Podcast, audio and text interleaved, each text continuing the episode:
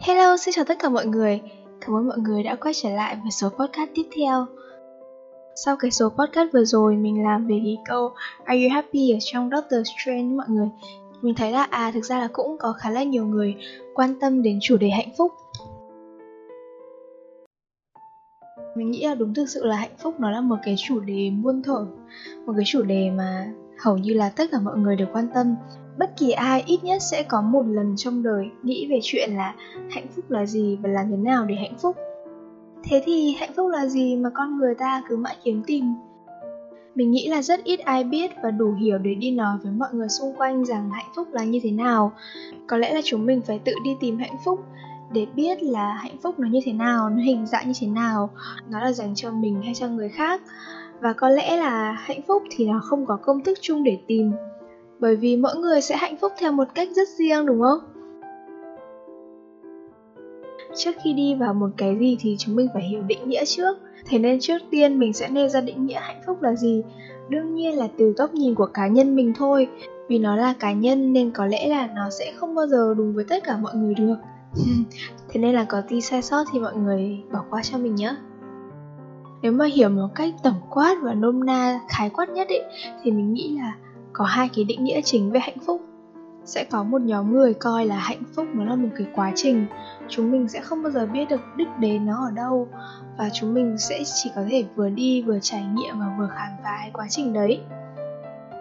Ở cái định nghĩa còn lại thì có những người coi hạnh phúc nó ở phía cuối con đường. Kiểu như đi hết bóng tối sẽ thấy ánh sáng ấy mọi người vì có hai cái định nghĩa về hạnh phúc khác nhau, thì đương nhiên cách mọi người đi tìm hạnh phúc nó cũng sẽ khác nhau, đúng không? Với góc nhìn của bản thân mình thì những người coi hạnh phúc ở phía cuối con đường, họ sẽ chầy chật để theo đuổi mọi thứ mà họ muốn để đạt được kết quả cuối cùng. Hay gọi theo một cái ngôn ngữ ở bên tây thì người ta hay gọi là lời sống hustle.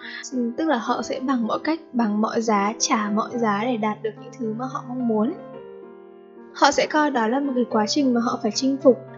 Và có cái câu châm ngôn đi cùng với cái lối sống này mà mình thấy mọi người hay nói đừng lựa chọn an nhàn khi còn trẻ. Cứ cố gắng hết mình đi, rồi cuối cùng chúng mình sẽ đạt được thành công.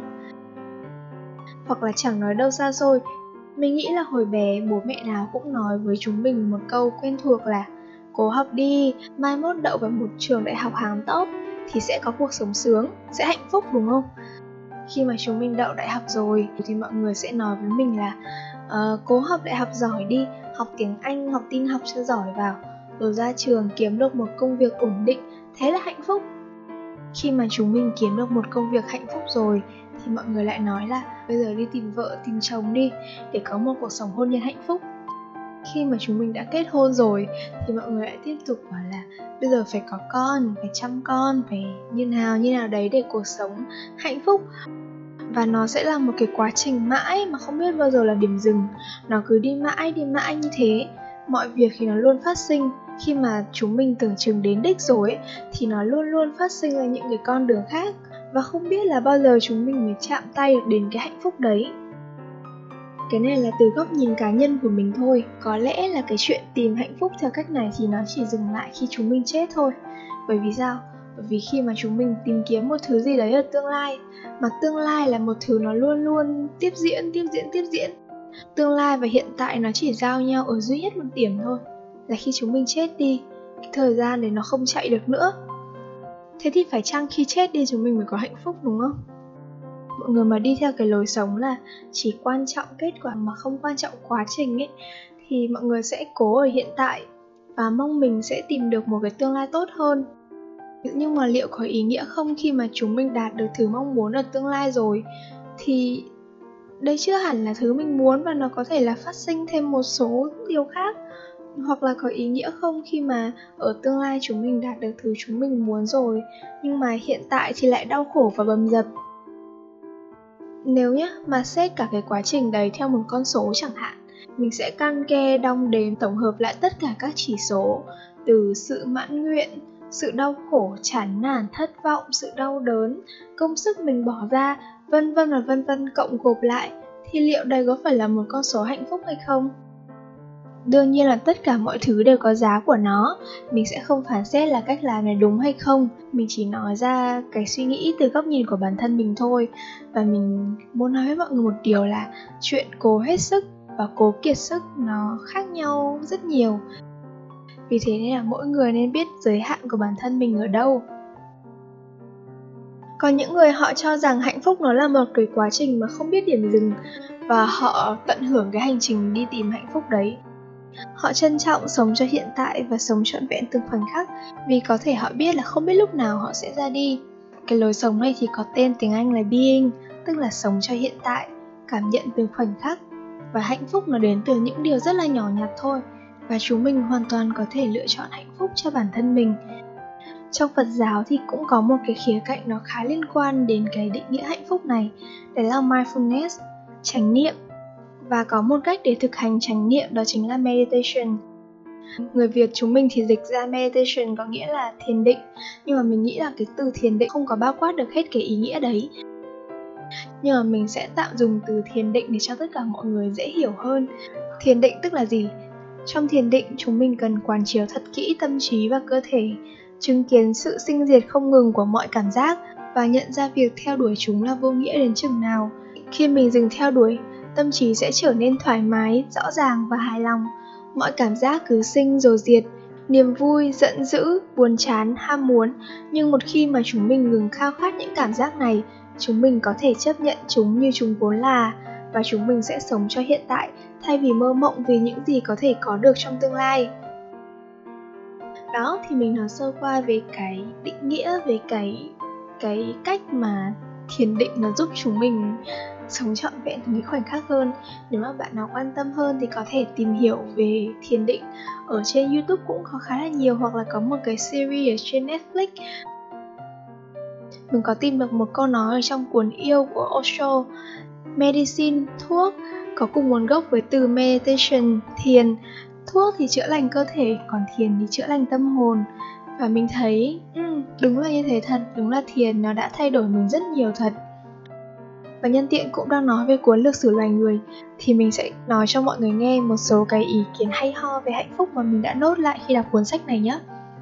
Đầu tiên là giống như các trạng thái tinh thần khác, hạnh phúc của chúng ta không được quyết định bởi các thông số bên ngoài như tiền lương, các quan hệ xã hội hoặc các quyền chính trị. Thay vào đó, nó được xác định bởi một hệ thống phức tạp các dây thần kinh, các neuron, các synapse và nhiều hợp chất sinh hóa khác nhau như serotonin, dopamine oxytocin và không ai có thể hạnh phúc bằng cách thắng sổ số, mua nhà, nhận được một chương trình khuyến mãi hoặc kể cả tìm thấy tình yêu đích thực. Họ chỉ có thể hạnh phúc trong một giây phút nào đó mà thôi. Nghĩ thế cũng buồn đúng không mọi người? Và mình còn đọc được tiết là như này này. Theo cuốn lược sử loài người thì hệ thống điều hòa hạnh phúc của mỗi con người là hoàn toàn khác nhau. Ví dụ nhé, trên thang điểm từ 1 đến 10 thì mỗi người sinh ra với hệ thống sinh hóa vui vẻ, cho phép tâm trạng họ lên xuống giữa 6 và 10 ổn định theo thời gian ở 8. Một người như thế thì sẽ luôn luôn hạnh phúc cho dù họ gặp bất cứ chuyện gì trong cuộc sống, ví dụ như là mất sạch tiền hay là bị chẩn đoán mắc bệnh tiểu đường. Ngược lại cũng có những người bị nguyền rủa bởi hệ thống sinh hóa ảm đạm. Ví dụ họ có xu hướng lên xuống từ 3 đến 7 đi và ổn định ở 5. Một người như thế thì sẽ luôn luôn cảm thấy chán nản, kể cả khi anh ta có chống động đắc đi chăng nữa. Anh ta sẽ không thể trải qua bất kỳ mức độ hạnh phúc nào vượt quá 7, đơn giản bởi vì não anh ta không cho phép. Nghe đến đây thì mọi người thấy sai sai đúng không? Chẳng lẽ việc tìm được một công việc tốt hoặc có cho mình một người bạn đời tuyệt vời cũng không khiến mình hạnh phúc hơn? Không nha thực ra là những tác động bên ngoài vẫn có thể ảnh hưởng đến hạnh phúc. Ví dụ như một người có thang điểm hạnh phúc từ 3 đến 7 đi chẳng hạn. Khi mà họ có một gia đình hạnh phúc hoặc họ được làm một công việc mà họ ao ước thì có thể là trạng thái tinh thần của họ sẽ thường xuyên ở mức 7 và họ sẽ tránh được những cái chuyện tiêu cực ở mức 3 thế thì họ vẫn sẽ hạnh phúc hơn nhiều, đúng không? Chúng mình hoàn toàn có thể lựa chọn hạnh phúc, nhưng mà đương nhiên là cái hạnh phúc đấy nó cũng chỉ ở trong một cái khuôn khổ và nó có giới hạn, chứ là không phải là, không phải là ai cũng hạnh phúc giống như nhau được thế nên là đừng bao giờ nói với ai đấy những câu ví dụ như là ơ, có chuyện bé tí ra như này mà cũng buồn á. Hay là thôi, tích cực lên, chuyện có gì đâu mà. Bởi vì mức độ chịu đựng của mỗi người là khác nhau, mọi người ạ.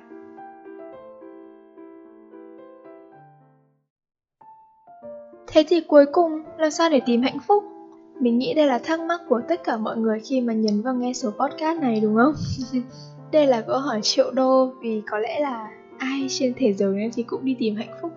Và họ cũng luôn luôn mưu cầu hạnh phúc và như đã nói từ đầu thì mỗi người sẽ hạnh phúc theo một cách rất riêng. Thế nên là không bao giờ có một cái công thức chung cho hạnh phúc. Bình thường khi mà chúng mình đi tìm thứ gì đấy, thì chúng mình sẽ đi tìm từ thế giới bên ngoài hoặc là tìm từ bên trong, đúng không? Đầu tiên thì xét ở khía cạnh nếu mà chúng mình đi tìm hạnh phúc từ bên ngoài. Ví dụ như là tìm một ai đấy để yêu thương, để phụ thuộc, để dựa vào, thì đấy là một cái sự hạnh phúc phụ thuộc vào một người khác con người thì luôn thay đổi. Bản thân chúng mình cũng thay đổi thôi. Thì nếu mà hạnh phúc của chúng mình nó đến từ một người khác, thì khi mà họ thay đổi, khi mà họ không thể đem lại hạnh phúc cho mình nữa, thì mình lại đau khổ, đúng không? Nếu mà chúng mình đã cất công đi tìm một thứ và sau một cái vòng luẩn quẩn như thế, chúng mình vẫn không nhận được gì.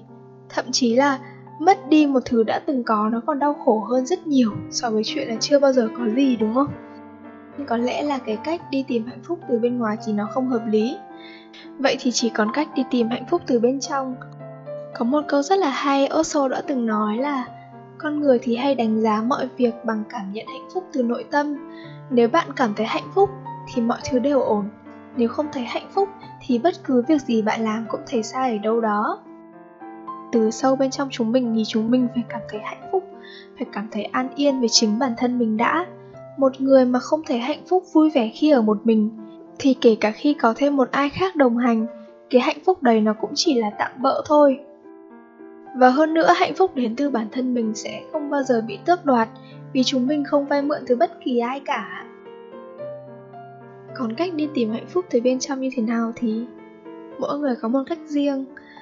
Và cách của mình là mình, như đã nói từ ở đầu podcast là mình sẽ tập thiền mình sẽ tập thiền và mình sẽ tập sống theo cách gọi là being thế nên đây là gợi ý của mình và mọi người có thể uh, bắt đầu đi tìm hạnh phúc của mọi người theo cách của mọi người. Vì mình nghĩ là cái quá trình mà mọi người đi tìm cho mình cái hạnh phúc từ sâu bên trong ấy nó không phải là ngày một ngày hai. Và đấy cũng là một cái quá trình rất là thú vị. Đương nhiên là sẽ có nhiều lúc đau khổ và sẽ có những giọt nước mắt nhưng mà đấy là một cái quá trình rất là thú vị và mình nghĩ là chúng mình nên tìm hiểu và nên tự khám phá. Nhắc đến chuyện đi tìm hạnh phúc thì mình nhớ là cách đây tầm 2 năm thì mình có nói chuyện với ông mình về cái chuyện hạnh phúc rồi đi tìm hạnh phúc này.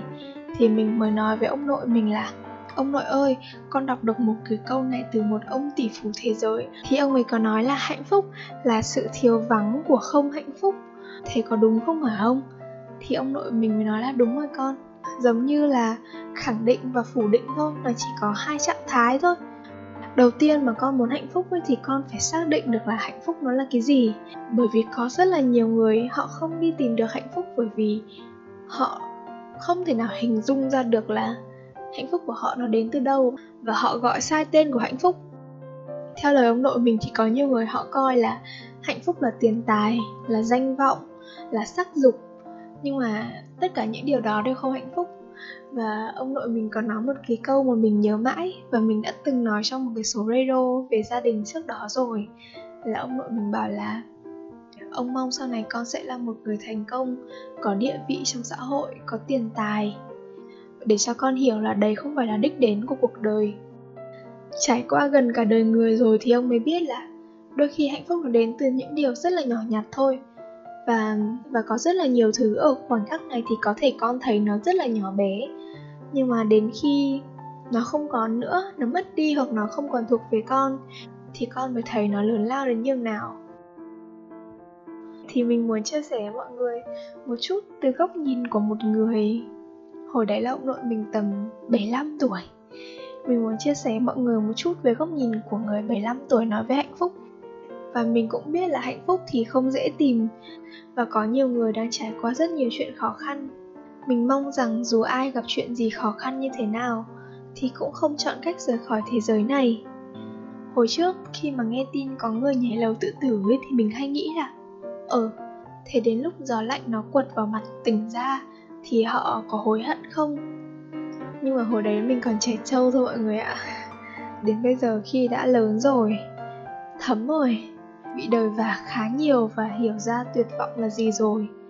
Thì mình đã hiểu hơn vì sao họ đi đến quyết định đấy. Trong đời mỗi người thì sẽ có lúc gặp khó khăn. Có người ngắn, có người dài, có người vượt qua được, có người thì không.